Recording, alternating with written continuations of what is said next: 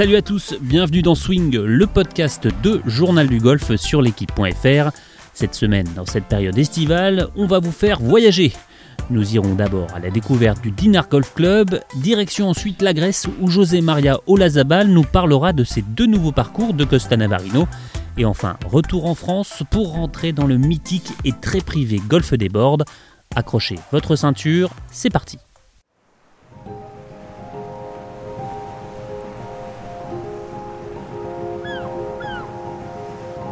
Notre première escale est en Bretagne. Situé au bord des falaises de Saint-Briac, le golfe de Dinard est le deuxième plus vieux de France. Gilles Paris, le propriétaire des lieux, nous sert de guide. Deuxième plus ancien, d'abord bienvenue, on est très heureux de vous accueillir ici.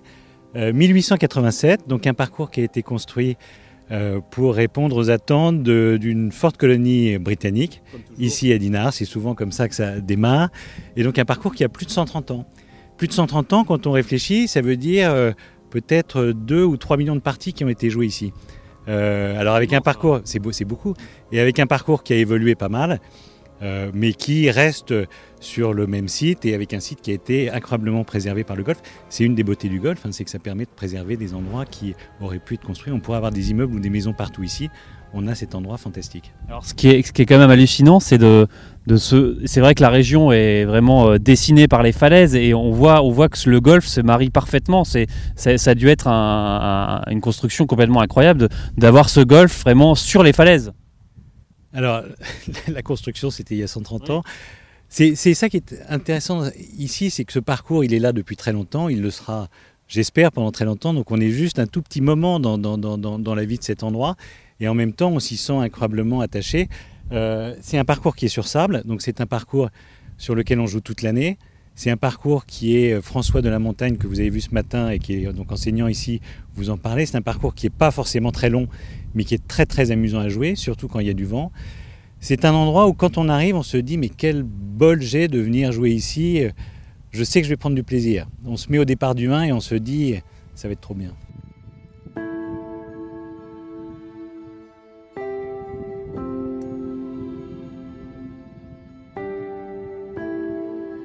Ce qui est surtout aussi hallucinant, c'est les vues euh, qu'on a sur la mer. Tous les trous euh, sont, euh, sont bordés. On, a, à chaque fois une vue.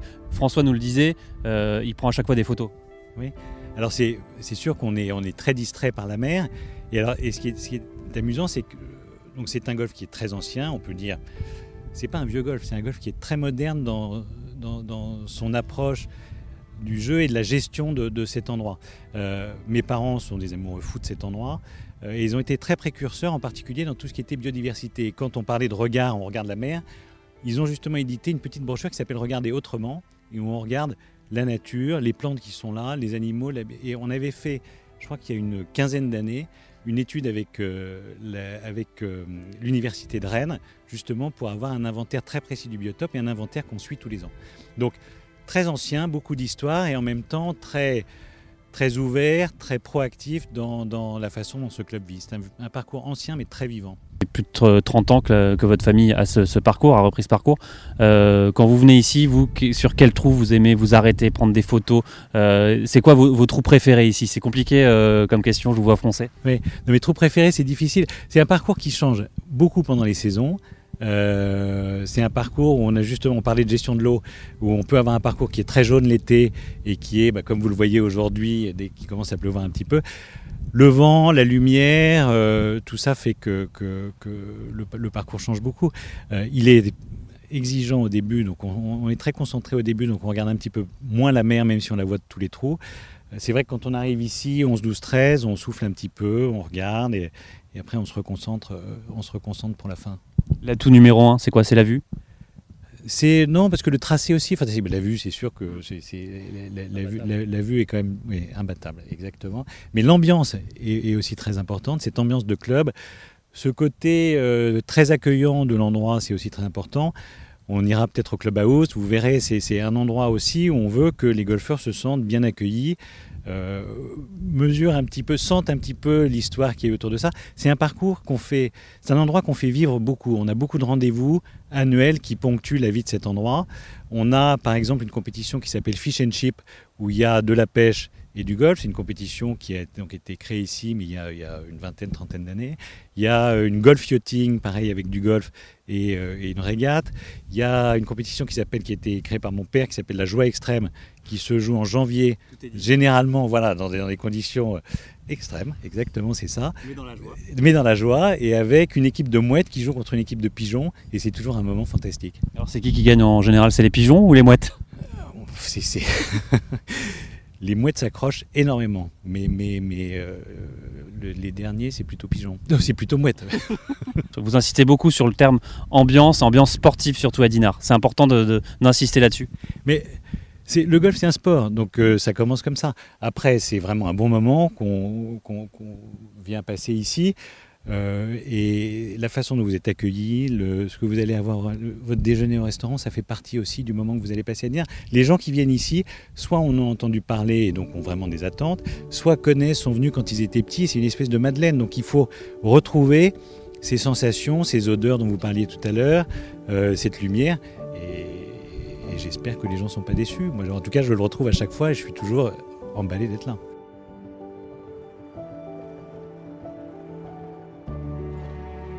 Un parcours où a élu domicile François de la Montagne.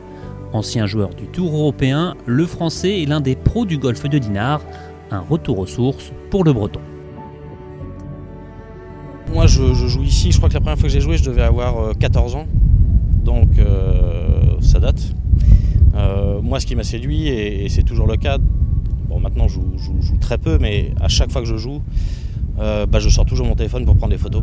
Et pourtant, j'ai dû jouer le parcours des dizaines, voire des centaines de fois, mais euh, bah voilà, à chaque fois, c'est jamais la même lumière, c'est la, mer est jamais de la même couleur, euh, le vent est tout le temps différent. Euh, c'est un endroit magique, quoi. Et, c'est vrai que je ne sais pas combien de photos j'ai pu prendre sur ce parcours, mais pas de limite. Alors tu le disais, c'est un parcours qui peut être piégeux quand il y a du vent, surtout quand il y a du vent.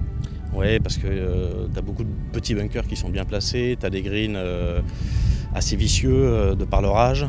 Euh, et c'est vrai que quand euh, le vent se met à souffler, que les greens sont un peu fermes et rapides, comme c'est souvent le cas, euh, bah, on a vite fait, si on a du mauvais côté, de se retrouver avec des approches très très difficiles. donc c'est assez facile entre guillemets de faire beaucoup de bogeys.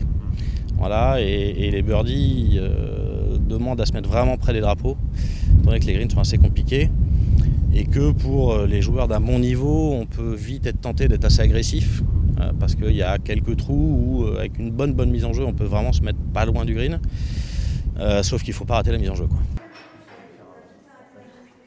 Après le parcours, la visite se poursuit dans le Clubhouse, un lieu mythique classé monument historique. Gilles Paris.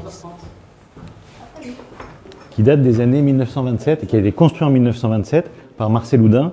Et Marcel Houdin, c'est l'architecte qui a aussi construit l'immeuble dans lequel est installée la FNAC avenue des Ternes à Paris. Donc, assez, un très précurseur et construction en béton, donc 1927. Je rappelle que le golf c'est 1887 et on a réalisé hier en discutant que c'était avant la construction du premier golf aux États-Unis, ce qui est quand même, ce qui est quand même fou. Voilà. Alors là, on voit cette salle, euh, donc c'est la salle où on accède au vestiaire, mais il y a plein d'affiches aussi. Euh, Alors, oui, toutes ces affiches, ce sont les affiches pour euh, le Grand Prix de Dinard, qui lui date de, je pense, le premier c'est 1929. Euh, Grand Prix de Dinard, tout le temps au mois d'août, avec la particularité d'être un Grand Prix qui se termine avec du match play. Donc trois tours de qualification et ensuite du match play.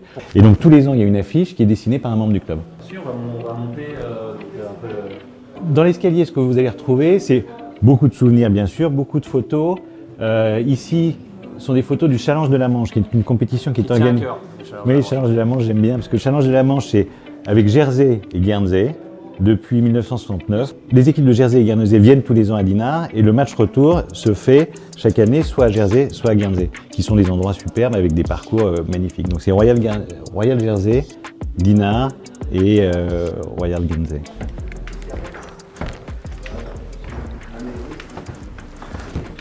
Ce, club, c'est le cœur de la vie euh, ici. On est pour une remise des prix l'été, il y a plus de 300 personnes dans ce club. Ma mère est présidente de ce club. Elle est euh, extrêmement active, très passionnée et, euh, c'est vrai que c'est un endroit euh, très vivant. Et là, ce fameux bar, c'est ça Et ça, ce fameux bar, c'est cette photo marrante. Ce fameux bar, il est tous les ans pêché, sur il est pêché devant le golf par un groupe d'amis qui l'offre ensuite au golf en loyer contre un banc qui est installé pour eux au départ du trou numéro 13. Un bar le poisson. Un banc, un banc et un bar le poisson. ça, c'est ça le trophée du bon. Énormément de vieilles coupes que vous avez ici. Et beaucoup de ces coupes sont encore distribuées chaque année. Hein, là, vous avez une coupe Galerie Lafayette, vous avez euh, euh, la Foussier qui est là, vous avez euh, le Challenge de la Manche, bien sûr, qu'on a gagné l'année dernière, et donc il est ici. Le championnat du club, vous avez le trophée Yvon Bourges, vous avez le trophée Jérôme Paris, qui est une triangulaire avec Fontainebleau et Chantilly. Ah. Pareil, qui se fait et qui tourne chaque année. Alors celle-ci, c'est Coupe du paparazzi. Alors ici, il y a, quand même une, tradition parce qu'il euh, il y a le cinéma du film britannique, le, festival. du film britannique à Dinard, et donc à chaque fois ils viennent jouer. Il y a pas mal d'acteurs d'ailleurs qui viennent jouer. Il y a Sean Connery, je pense, qui est passé. Il y a, Hugh Grant qui vient régulièrement. Voilà. Toutes ces photos, donc on a la triangulaire avec, euh, vous reconnaissez Dinard, Fontainebleau, Chantilly. Et puis celle-ci en bas, elle est plus récente puisqu'on est depuis deux ans maintenant jumelé avec le golf club de Kobe, et donc ça, c'est un parallèle entre les deux clubhouses. Kobe, c'est un très vieux golf au Japon, mhm. qui est aussi au bord de la mer. Les gens de Kobe sont venus la première année, donc on a fait une coupe Kobe, et on a envoyé une petite délégation euh, de, de Dinard l'année dernière là-bas. On voit derrière le bar, évidemment, une photo de Saint-Jean-de-Mont. C'est euh, un, autre, un autre club de, ah. de, la famille. Oui. C'est important de, le mettre aussi, de faire un, un petit clin d'œil. Alors, on a, c'est un petit clin d'œil. Les, les membres de Saint-Jean-de-Mont peuvent venir jouer ici tous les ans. Les membres d'ici vont aussi à Saint-Jean-de-Mont. Euh, ce sont des parcours qui n'ont pas la même histoire, c'est sûr, pas la même euh, euh, trajectoire sportive pour l'instant, mais on essaie de le développer à Saint-Jean. En revanche, en nature de sol, en, site naturel, en, sont des, il y a énormément de similitudes dans la façon dont on traite le terrain, dont on les fait évoluer, et, et en plaisir de jeu, c'est aussi un endroit fantastique. Direction maintenant la Grèce et Costa Navarino. Le complexe a ouvert cette année deux nouveaux parcours signés José Maria Olazabal. Bonjour José. Bonjour, ça va? Ça va, ça va et vous? Pas mal, pas mal. Pas mal. Déjà, première question toute simple, comment, comment on trouve l'inspiration pour, euh, pour dessiner un parcours de golf? Comment, comment ça se passe, le process? Le process, c'est un process pas facile. Euh, premièrement, il faut euh, connaître la zone, il faut s'adapter à, à, la zone, utiliser tous les éléments que, que la Terre te donne. et de là, tu commences à, premièrement, savoir où tu veux placer les clubhouse. Et de ce moment-là, tu commences à dessiner les parcours, les practice range, les, les chipping areas et, après, bon, c'est une décision même des propriétaires, même des signataires, de quel niveau euh, tu veux faire euh, les parcours. Si tu veux faire un parcours euh, vraiment de, de championnat ou si tu veux faire un parcours pour les amateurs, pour s'amuser, avec un niveau d'exigence plus pas, pas trop exigeant et c'est la décision à faire. Euh, et c'est les procès qui commencent à, à faire des, des drawings euh, avec euh, les dessinateurs et qui commencent à, à, avoir des choses, les longueurs des parcours, les, les largeurs des, des greens, la, défense des greens. il, faut, il faut en même temps essayer de faire un parcours où tu dois frapper presque tous les, tous les clubs euh, du stack et en même temps euh, d'essayer de, frapper tous les coups possibles, euh, coupe des draws, coupe des, des fades, et, bon, c'est l'idée euh, que j'ai quand j'ai commencé à dessiner un parcours. Alors justement, on, pense bien que chaque, chaque architecte a forcément une on va dire une patte. C'est quoi la patte euh, au Lazabal? Oh, Normalement, mon parcours sont pas très très longs euh, euh, pour commencer et surtout j'essaye de faire les greens bien, bien protégés. Normalement, tu peux faire des greens petits ou larges, mais bien protégés. Je, pense que, tu dois être accuré euh, avec ton coup euh, de précision vers, les greens, vers, les drapeaux. Et c'est surtout ça. Euh, je m'adapte au terrain, j'ai plein de, de runoffs euh, tout près des greens où, où si tu rates euh, euh, dans les mauvais sens, la balle va partir loin du green. Et bon, c'est mon idée, no- normalement. Euh, on, on connaît votre, euh, votre amour du, du- du petit jeu euh, et de tout ce qui se passe autour du green. Je pense que ça doit aussi influencer quand, on a- quand, on, quand on dessine un parcours. Oui, bien sûr, ça dépend à, à chaque dessinateur, mais, mais oui, euh, c'est pour ça que j'ai dit que je viens de mon, mon parcours sont bien, bien connaître euh, pour euh, la défense du green, et ça veut dire ça, ça veut dire que tu dois avoir euh, un petit jeu euh, bon, euh, au, au, j'exige euh, les, les hauts niveaux au, autour du, green, euh, les chipping, les les coups de bancaire et même les patins. Et oui, c'est oui, c'est vrai, c'est mon, mon identité. Euh, donc là, à Costa Navarino, euh, les, les trous dont vous êtes le, le- le plus fier, où, euh, où vous dites là, là j'ai bien réussi mon, mon job. Bon, il y a, il y a plein de... A, les deux parcours sont un peu différents, mais, mais tous les deux sont en même temps pas très longs. Il y a quelques coups, quelques trous longs, mais normalement, il y a une bonne combinaison des, des coups, euh, des, trous petites euh, avec les, des trous euh, longs, mais surtout parce qu'il y a plein de vent, euh, normalement là-bas. Les greens sont larges, mais en même temps, il y a des zones dans les greens qui sont comme des petites greens. Et même si les greens sont larges, il, il doit, il doit être accuré pour laisser euh, un, un coup un pas de birdie euh, euh, correct. Il y a plein de bancaires. et c'est ça, c'est surtout ça. Les greens sont bien protégés, même si les greens sont plus larges que normalement. Et ça, c'est à cause du, du vent là-bas. Mais bon, les parcours, il, y a plein de trous fantastiques, euh, surtout parcours ouest, les, les, panoramiques euh, de la zone du mer, quand ils jouent les trous, euh, les 11, les 12, euh, 13, euh, c'est fantastique. C'est vraiment très très joli. Mais il y, a, il y a plein plein de trous qui sont solides et très bons, exigeants.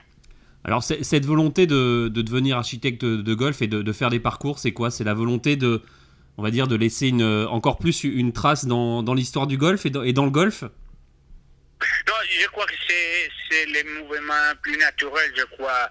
Euh, quand tu as été un joueur du golf, euh, que tu t'es as dédiqué tu- presque toute la vie à jouer au golf, euh, et, euh, au- à haut niveau, tu, sais qu'à la fin, la compétition va être finie. euh, et, les, les, les prochains projets, normalement, c'est ça, c'est bien de, de dessiner des parcours, bien de, de passer ton connaissance aux, jeunes joueurs.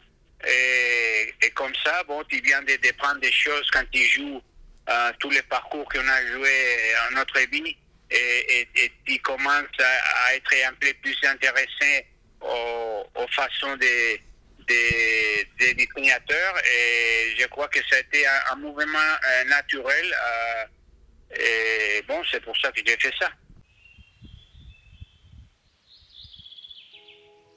Pour cette dernière étape changement décor, retour en France dans un lieu mythique où se mêlent mystère et magie. Un logo en forme de tête de cerf et désormais deux parcours. Arthur Deray, le fonds d'investissement Roundchill, propriétaire des boards, nous parle de ce lieu chargé d'émotions. On- Il y a une grande grille qui s'ouvre, euh, il y a un chemin assez long, euh, une route assez longue, donc on finit en voiture jusqu'au clubhouse qui doit faire un peu plus d'un kilomètre, où on passe dans un, dans un, premier temps devant le, quelques trous du New Course. On passe devant aussi un étang euh, où nous avons euh, la, la, plage euh, de sable blanc. nous continuons dans une première forêt. ensuite, nous passons devant le, centre multi-activité avec justement les chevaux. Donc, il y, a deux beaux enclos. Euh, on continue encore d'une forêt et ensuite nous arrivons sur, euh, sur le parking et ensuite le prolongement euh, du clubhouse qui donne sur un petit green majestueux et aussi sur, un, practice sur herbe aussi, grand.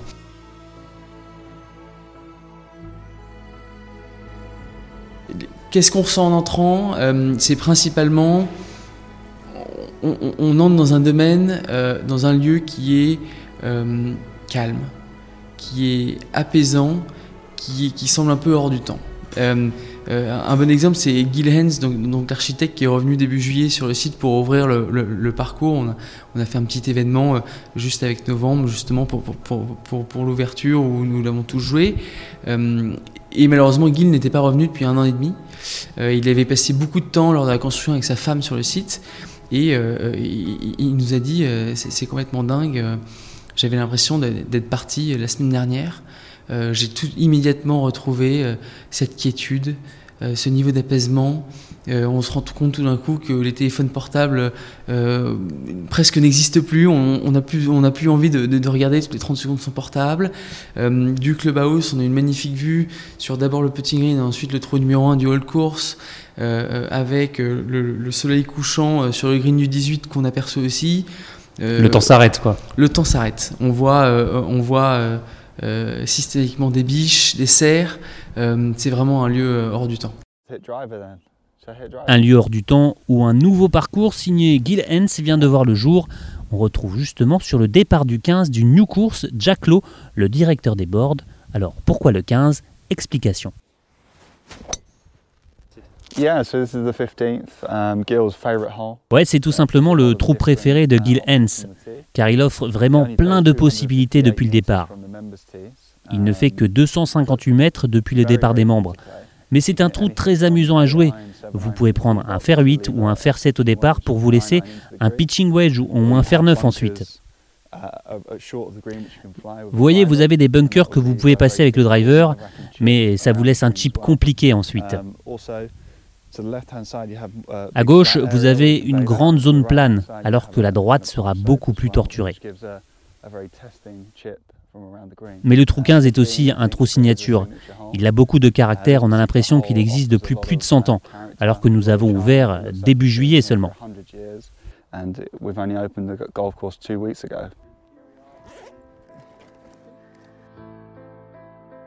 Un peu plus loin, on parle aussi anglais. Sous la légère pluie de ce début du mois d'août, Lee Strutt, le superintendant des boards, ne boude pas son plaisir à nous parler des différents tracés.